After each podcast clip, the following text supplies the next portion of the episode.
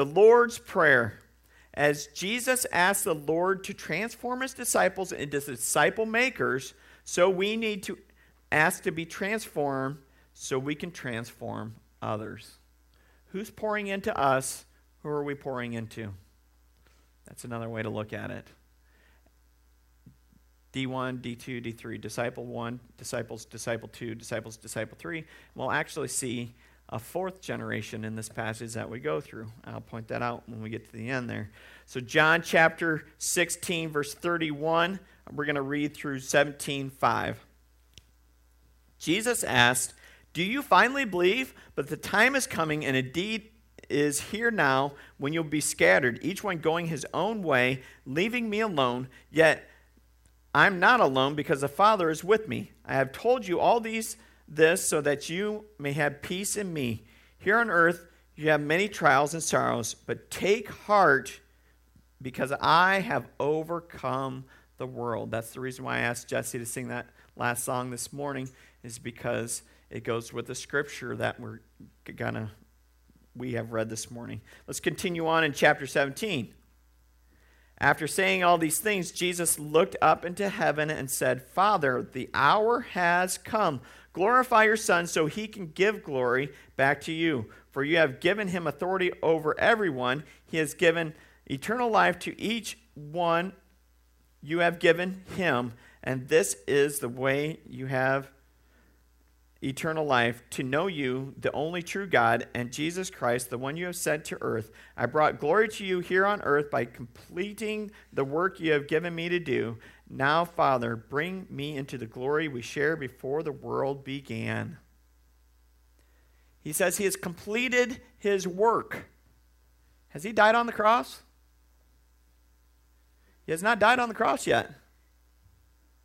But he's completed his work that he has been given to do dare I say, part of that task, what does disciple? His disciples. To make disciples of his disciples, right? He has taken them into the full knowledge that they need to understand. They understand now. And boy, will they understand in three or four days from now, right? They'll really understand it. But his task was to pour into his disciples. Did Jesus change the world through mass preachings? Sometimes. Anna, can you go back to the the flower, please? Thanks. Um, yes, he did sometimes. Jesus spoke to the masses, but I would say every time he spoke to the masses, he focused on his 12 that he had right there with him. And he's like, you know, it's going to be too easy if I just have 12 followers that follow me all the way. So I'm going to have one of them betray me, right? Which John notes every time we get to Judas Iscariot. Um, Peter or Matthew and uh, Luke both um, talk about that as well. So Jesus spoke of his hour 20 times in the Gospel of John. 20 times. This being the final time. The hour has come. It has arrived. What has arrived? What's about ready to happen? He's praying in the garden. What happens next? He's arrested, right? It's the beginning of the end. It's the final week that he's here with us, and he is about ready to be glorified. What's it mean to be glorified? It means to be hung on a cross and die for the Lord. Right? That's the beginning of glorification. The, the back end is kind of what I'm excited about. It's the resurrection, right? So when he took all the sins of the world, he bore them for humanity, dying on the cross, a gruesome death, but he rose again so that we might have life when we surrender to Him. Okay? It's a conditional statement. He will do this if we do this. True or false? That true or false? Will God hold up his end of the bargain if we hold up our end of the bargain? Right? But there's a big if there. There's a big if. It is dependent on our surrender. Is it easy to surrender? Not usually. That usually goes against my pride, right? I can do it all by myself. I learned that when I was two. I still do that. I still get that little bob in my head and be like, God, I can do this all by myself. Right? And he's like, Oh, you foolish mortal. And I'm like, Yes, yes, I am. right? But we are his children. Does he treat us like foolish mortals? No, he treats us like a amazing loving father, doesn't he?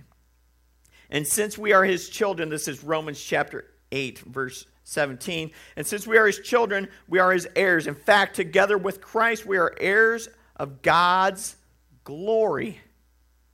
But if we are to share his glory, another conditional statement there, we must also share in his suffering. What? As my boy William would say. I didn't sign up for the suffering, I just signed up for the glory, right? Whoa, Pastor, let's hold them horses. Um, yeah, well, I, that's what I like to do too. I like to I like to have the glory. I don't like to have the suffering. And I'll give an example of that. Last year, I was admiring my brother's garden. My brother has a nice garden. He has uh, very healthy soil, and healthy soil equals healthy garden. And uh, that's that's where I grew up. I grew up on the farm. I, my college degree is in agronomy, which is study of production crops like corn and soybeans. And so soil is interesting. Everything in gardening starts with soil, doesn't it, Phil? Everything. You want to have a good garden? You tear out all the clay and you put good soil in there because that's that's how you do gardening around here, right? Up at my house where my parents were, you had to dig down into the sand and then you fill it up with good soil. That's where it starts, is with the soil. Okay? So, I was like, wow. I looked at these rows and they kind of look like potatoes, but I found out that uh, obviously I saw after I got closer, the old peepers aren't working like they used to. Uh, they're strawberries. I see the strawberry plants coming up, and he's got straw around them and things. And I'm, I'm looking around those, and I was like, wow, it'd be really cool if we came up and picked some berries with you. And he said, that would be fine if you wanted to come pick berries, if you wanted to weed as well. Because if you share in the labor, you share in the berries. Makes sense, especially to him, right? Um, makes sense to me too, because that's how I was, I was grown up and things. But we're so used to instant gratification in, in the grocery store today, aren't we? We walk right in there and we're like, I'm going to get some berries and I can even share these things, right? At $6 a pound or whatever they are now. Sheesh. I'll share a, a few, but I ain't sharing that. Right. Well, there's that conditional statement. You can share, Lord, the Lord says, right? But we forget the hard work that goes into the harvest, don't we? We forget that hard work. And we forget the weeding, the watering, the pest control, the picking of the berries, even. Hunting under those leaves because it seems like I don't have any berries until you pull back the leaves, and then they are right there, right? And my brother was asking me to share in the suffering so that I might share in the fellowship. Do you have fellowship in picking the berries? Do you have fellowship in weeding? Do you have fellowship in getting down there and doing a hard task and, and enjoying the, the outcome? You can look back at your row, and at least in my rows, when I have my gardens, I can look back and I can definitely tell that I've weeded because my weeds, well, they're usually taller than my plants, right? And so, if we share in the fellowship that, and then in the glorification of the berries picked together. The Lord wants us to do the hard work of working through our sins. He wants to work us to work through our pride, work through our suffering, work through our depression, work through our tomfoolery, if it will be. And He's called us to something greater. He has called us to the Father in service of Him, so we He will call us to the glorification in heaven, and that's Romans 8, verse 30. It says, I have chosen them. Isn't that awesome? He's picked specific berries that were ready, that were ripe, that were ready to go. He has chosen them. He's called them to come to him, and he call, and having called them, he gave them the right standing with himself, and having given them the right standing, he gave them his glory. The outcome's pretty awesome, isn't it? It starts with surrender. It starts with saying, Lord, you're awesome. Me, not so much. And you know what he says to that statement? I can work with that. I can work with that. So if we have 10 steps to go, how, how many steps do we have to meet God in the middle? No, God meets us right where we're at. If we can only take one step to Him, that's good enough. Maybe it's just turning around and looking back and see if He's there. He's like, well, I can even work with that. Right? Now I find it's easier the closer I walk to Him, the easier that transition of surrender is. But it's not impossible when you just turn around, right? Because is are we dependent on my strength to get us there to heaven? Is White Rose dependent on Pastor House to get to heaven? I hope not. if you are, we need to talk, okay? Because I am not going to get you there. I can't get you there. It's impossible. Only Jesus Christ can get you to heaven. You just got to surrender. And I'm not saying that's an easy step, is it?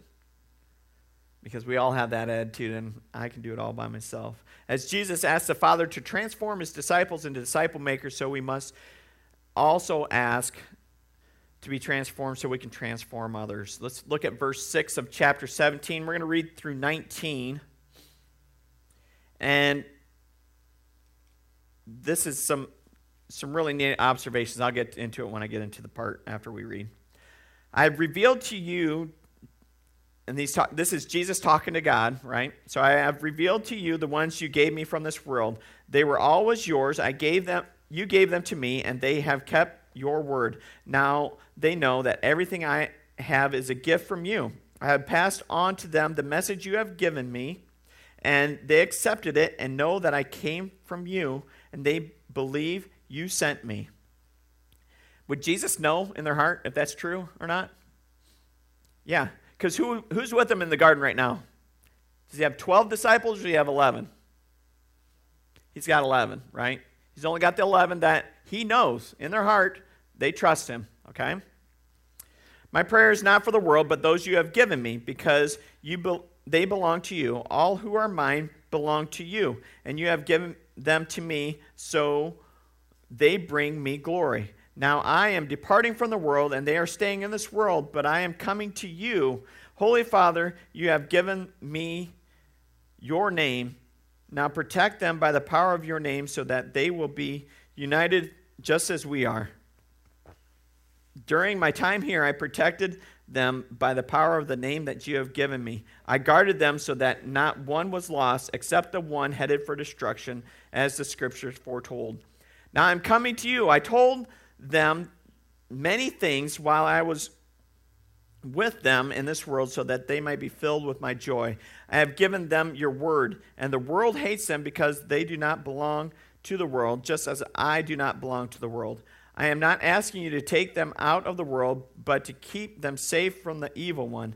They do not belong to this world any more than I do. Make them holy by your truth. Teach them your word, which is truth. Just as you sent me into the world, I am sending them into the world. I and I give myself as a holy sacrifice for them so they can be made holy by your truth. This brings us to point number two. We need to pray for others. We need to be praying for other people.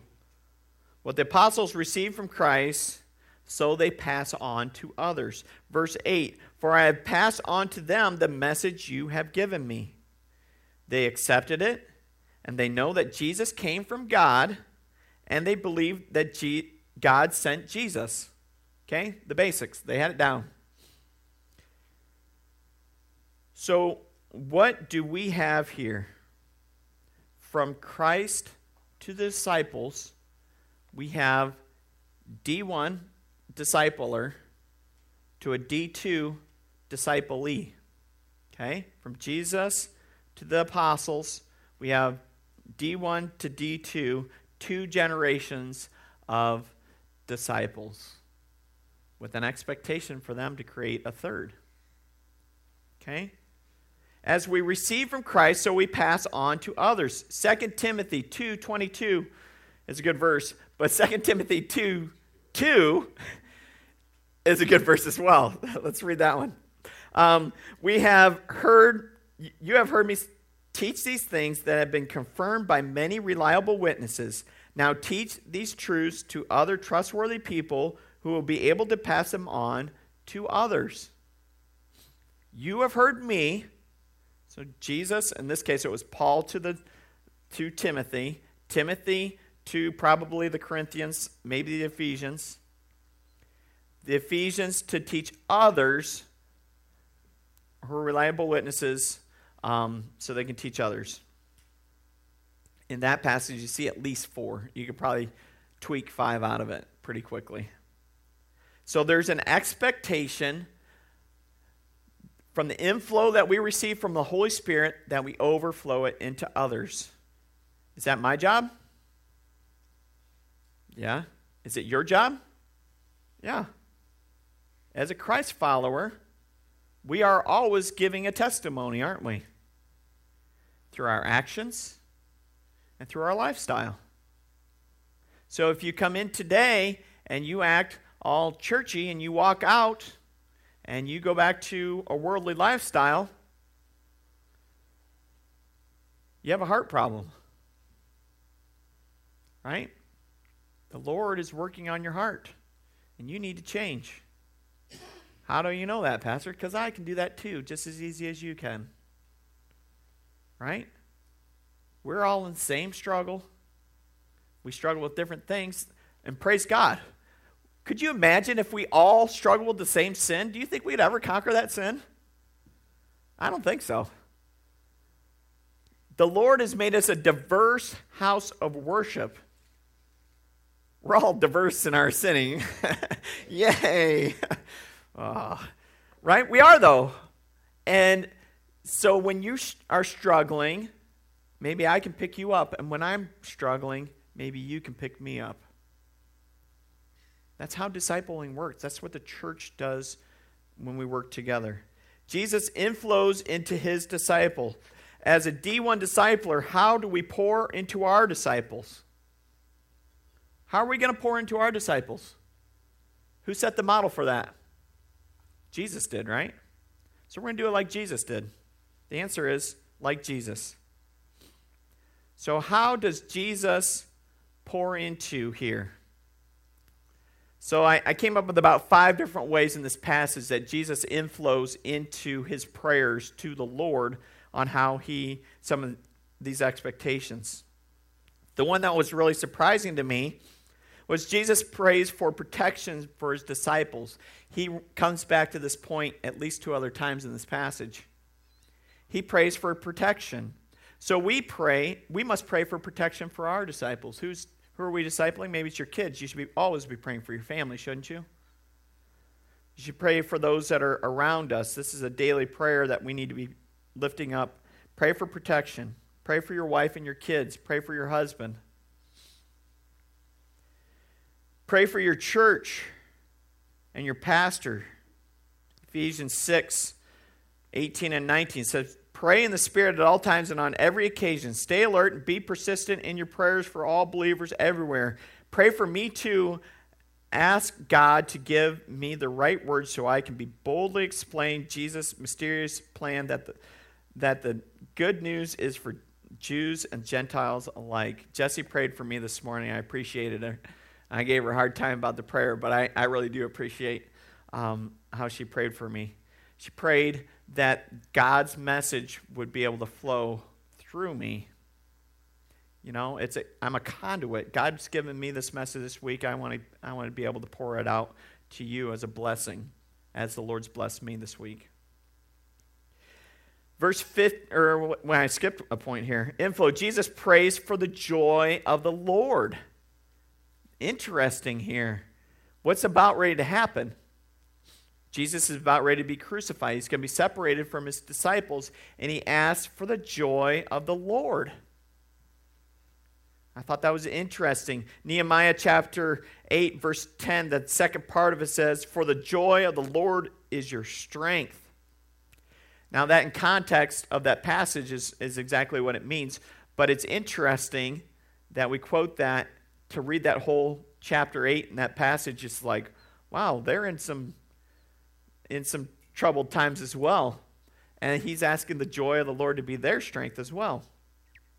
John 15, 10 through 11 says, When you obey my commandments, again, a conditional, if you obey my commandments or when you obey my commandments, you will remain in my love, just as I obeyed the Father's commandments and remained in his love. I have told you these things so that you will be overfilled with my joy. Yes, your joy will overflow.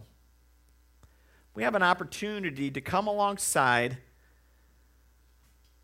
Jesus Christ as he pours into us and to walk through a problem with him and look back at that problem and say, I don't know how I got through that.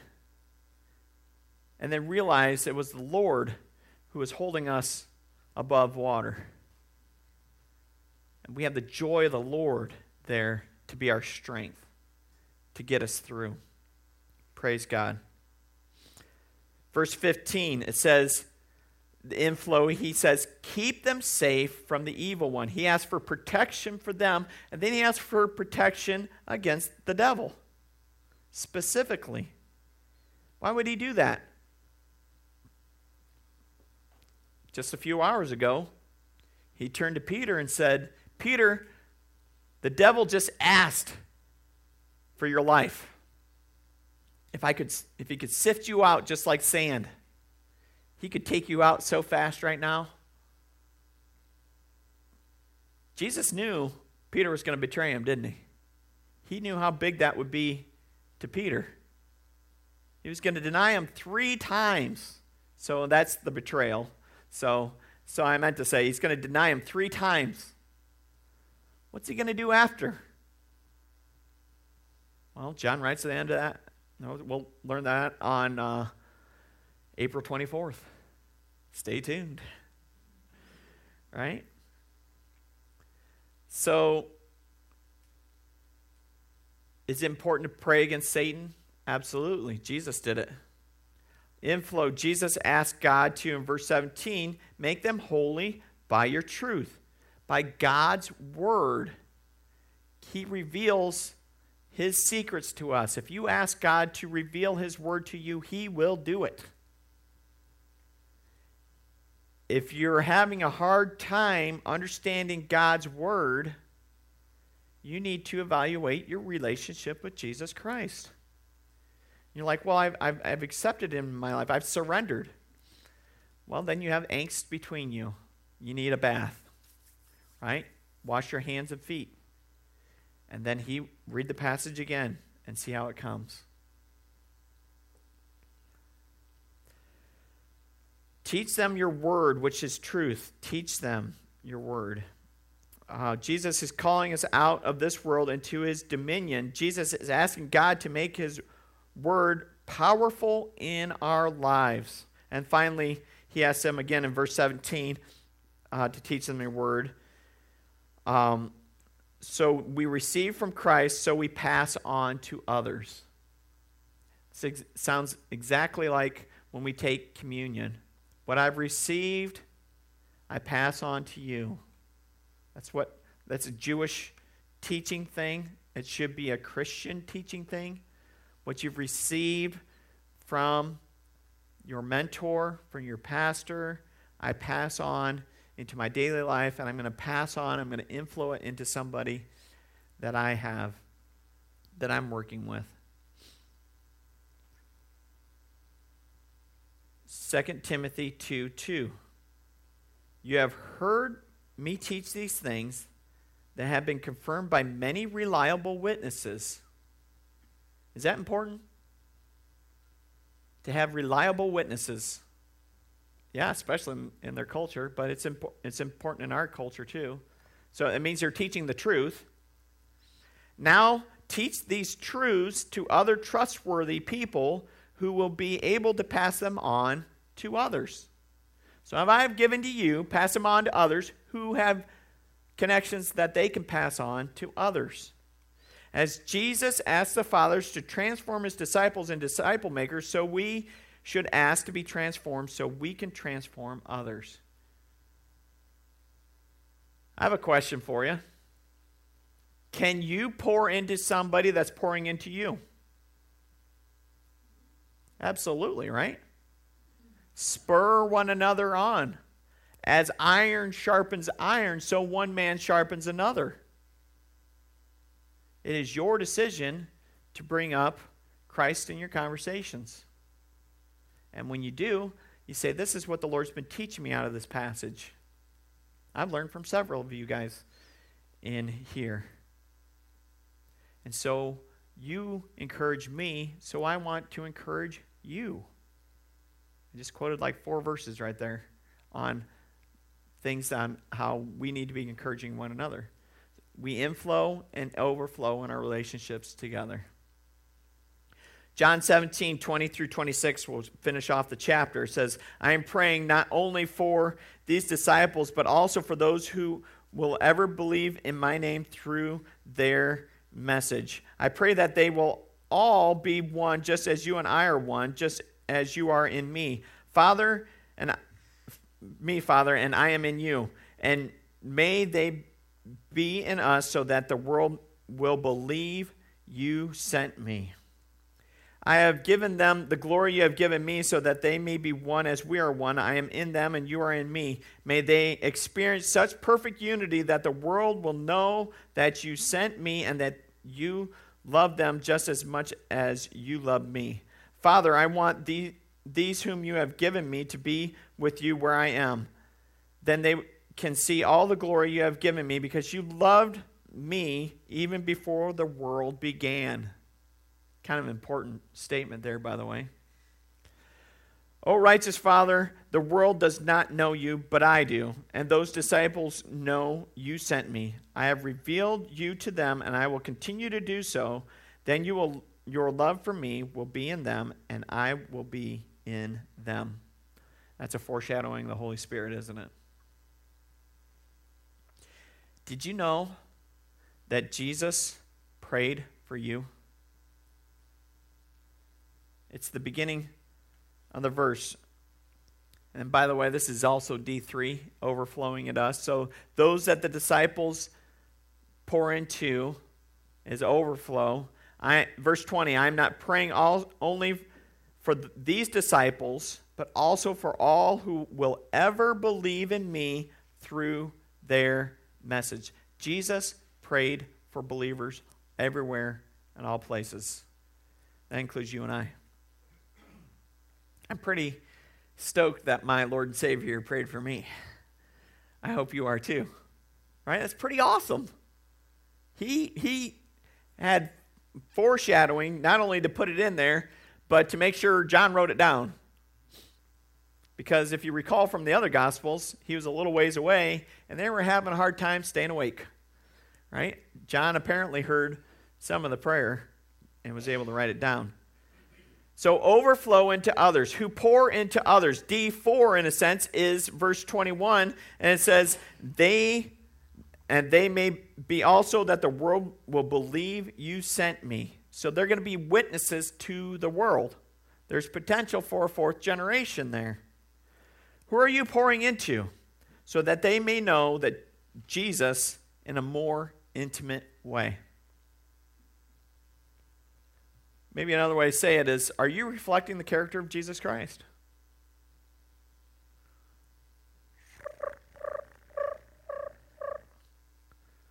I hope so. You can be like, Amen, Pastor, I sure am. Of course, that would be boasting, and then you can't be humble that way. So I, I get it. Jesus prays for the future church. What a powerful message did he pray? What powerful message did he pray? How might it spur us on to pray for others? He prayed that we might spread the message. Jesus prayed for unity.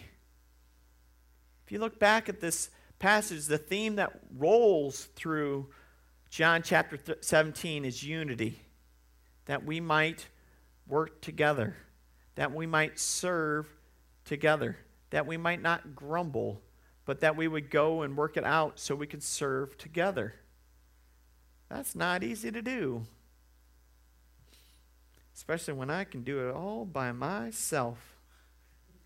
Right?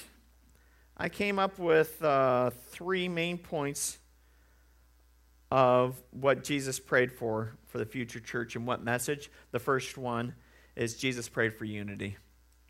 The world may know the message of Jesus Christ through our unity. When we work together, why do you think the, the message of the food pantry is so powerful? Because we work together. And when we don't work together, does the discord show in our testimony? Yeah, it does. Not in a good way. Why does VBS look so successful around here? It's because we work together. Right? And when we work together to build each other up, that's when we can praise God. And He is excited about us, and the, the world sees Jesus Christ in us. That's why I want. Unity is important. It is very important. It's, it's Ephesians chapter 4 important, right? He wrote a whole chapter on it, which isn't really that a ton. But uh, if you read the whole book of Ephesians, if, if you take out Ephesians chapter 4, it doesn't work. Marriages don't work, families don't work. Because we got to be united in Christ first. Number two, the glory of the Spirit of God, Emmanuel, God with us. He promised that He is going to be with us. When we show others how we are unified in mind, soul, and spirit, we put the gospel on display. What hinders us in this task? We need to think. What do I need to work on? I need what sin do I need to, to correct? How can I get along with other people better? What do we need to guard against? Well, I'll give you two examples of things you can guard against. Guard against gossip. Ask yourself, do they really need to know this information? Or do I feel like I have a nugget that I can share? Right? Do they really need to know about that person like that? It's true, but did they really need to know it? Or do I have the right to share this information? Did somebody tell me this in confidence, or did I overhear a confidence that I'm not really supposed to share? The next one is guard against discouragement. Ask yourself Are my words building others up, or do I feel I need to put them in their place all the time? Well, if they were just down where they belonged, we could get along a lot better. If they would just listen. Right? So, discouragement and encouragement. I'll give you a great example I learned from Cole Espenshede and Kingdom Sports Ministry. He came over here in the gym during COVID and did um, doing Sports God Way, and he walked uh, the group of kids that we had through this. And he says, All right, I want you to bro- break up into four different groups. I gave you a number. You remember your number. You walk to your, or you go to your groups. Let's go. Blows a whistle. And the kids are like, I'm number one. So they start walking over into their groups, and he blows his whistle, and he's like, All right, I'm going to teach you on the hop, what it means to be on the hop. So when I get on there, I want you to run to your stop, and when you get to your station, I want you to slow it down on the hop means to slow it down, that you have to slow before you hit the wall. That's on the hop. And so I'm going to give you an opportunity to go back, line up, blows a whistle, everybody jogs to their station. They get there on the hop. Now, could he have shamed us and said, You bunch of lazy bones, you get up there and start running. I told you to run to your station. He could have, right? But isn't that a form of discouragement? It sure is. Instead, he gave us the opportunity to pour into ourselves so that we could pour into the team. Not only did he build us up, he built the teamwork up. And it, it destroys the logic of being lazy during practice by giving us an opportunity to do something opposed to um, just saying that, all right? The last one is the love of God. What are the building blocks of love? Is there a formation that we can come together in and find the building blocks of love? You can actually find the building blocks of love in 2 Peter chapter 1 verses 5 through 7. You're like, "What?" It's true. Because love comes from faith. Did you know that? And faith comes from what? comes from the promises that God has given us. It comes from the truths that He's established in His creation, in His Son coming, in the Old Testament covenant that He gave, in the promises of the sacrifice, because He's ultimately going to fulfill that as the ultimate sacrifice. And so, in view of all this, all this would be the promises and the truths that He's given us. This is verse 5. In view of all this, make every effort to respond to God's promises. Supplement your faith with a generous provision of moral excellence. And moral excellence, add to it with knowledge, and to knowledge with self control, and to self control with patient endurance, and patient endurance with godliness, and godliness, brotherly affection, and brotherly affection with love for everyone, or agape love. Okay? Since God has promised us salvation, we are to surrender to Him by faith in Jesus Christ. Step one God gave, if God has done this, so we need to do this. Conditional statement we need to surrender to Him by faith in Jesus Christ. We need to add to our moral excellence knowledge. Right? Our moral excellence. So when you accept Jesus Christ into your heart, your life starts to change. You now have a moral code.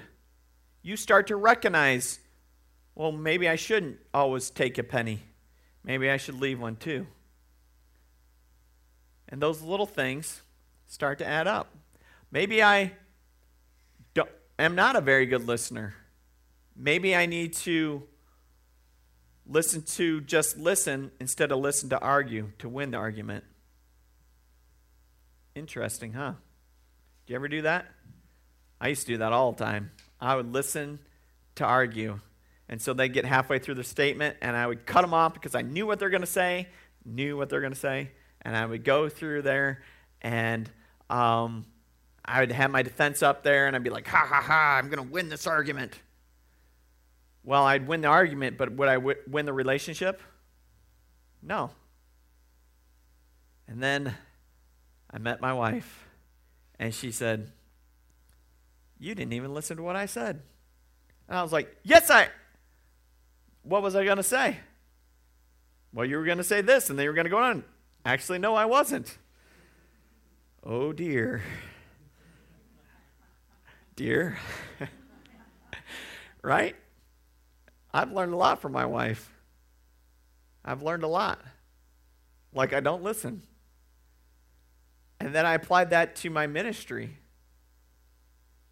And I listen to, I try hard to listen to my, the whole statement. So they will, t- they will tell you something. So add to my moral excellence knowledge. Was I aware that I was interrupting somebody? Well, the Holy Spirit's convicting me. My wife's convicting me. I better, I better uh, change. Knowledge is God's word. How am I going to change? I'm going to change via His word. I'm going to look at His example. I'm going to change to knowledge, self-control. This is 2 Timothy 2:22. Um, Flee the evil desires of your youth and pursue righteousness, faith, love, and peace, along with those who call upon the Lord out of a pure heart. So flee your temptation, follow, which is um, pursue righteousness, faith, love, and peace. Those are all attributes of God, along with those who call upon the Lord out of a pure heart. Friends, flee, flower, flower, blah, flee, follow, friends. Purity can live in there, right? You can change. Change doesn't happen overnight, though, does it? So, to self control, patient endurance for ourselves and for others. Have kids, and you will learn a new meaning to patience. Yes. And I'd like to say it stops when they get to the age of 15 or 20 or it never does though, right? And why do we get so frustrated with our kids? Whether they like it or not, they're mini me's of ourselves. And so we see our own flaws in them, sometimes amplified, sometimes they do better than we do, which is sometimes more frustrating than when they're amplified. But change doesn't happen overnight. Romans 5 3 through 5 says, We can rejoice too when we run into these problems and trials, for we know that they help us develop endurance. Lord, I don't want to, I don't want to develop endurance. I don't want, I want comfort. He's like, You get that in heaven. Develop yourself now. Endurance develops strength of character, and strength of character, our confident hope of salvation. And this hope will not lead us to disappointment, for we know how dearly God loves us because he has given us the Holy Spirit to fill our hearts with his love. Salvation, faith leads to love. Two different paths. You see one in Romans, you see one in uh, 2 Peter chapter 1. To patience, patience, endurance, godliness, character, the fruit of the Spirit which is love, joy, peace, patience, kindness, goodness, faithfulness, gentleness, and self control. It then says, Against such things there is no law. Why is there no law? Because they're attributes of God. If you are developing godly character, then you have integrity, you have trustworthiness, and we don't need the law because love fulfills the law. Godliness to godliness, brotherly affection. This would be love for your neighbor like you love yourself.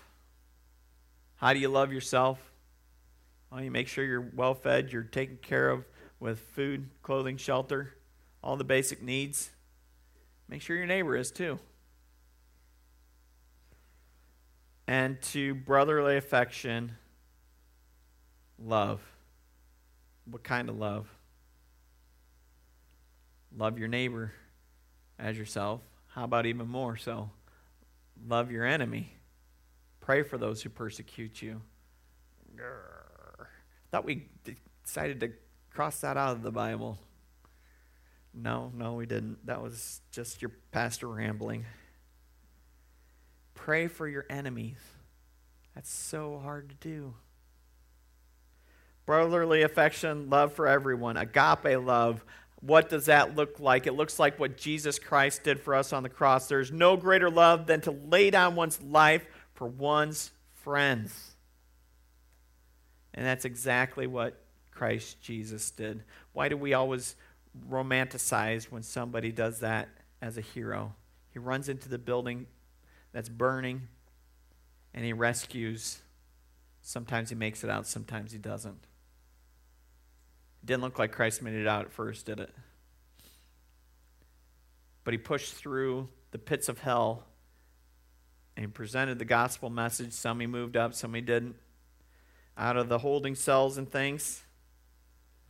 And he came back to earth and he said, All right, they all know it.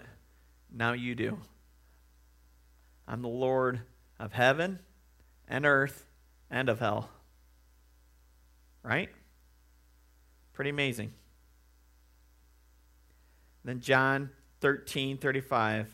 Your love for one another will prove to the world that you are my disciples, which comes right back to unity, doesn't it? We have to work together. When we do, it goes well with us. When we don't, it hurts our testimony for Jesus Christ.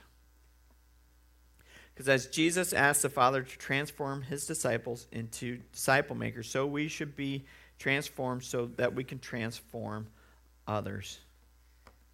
Let's pray. Lord, we thank you for our time together this morning, and we thank you that um, what you did, uh, you bore the sins of the world, Lord, and we learned how you got ready for that, you prayed for other people.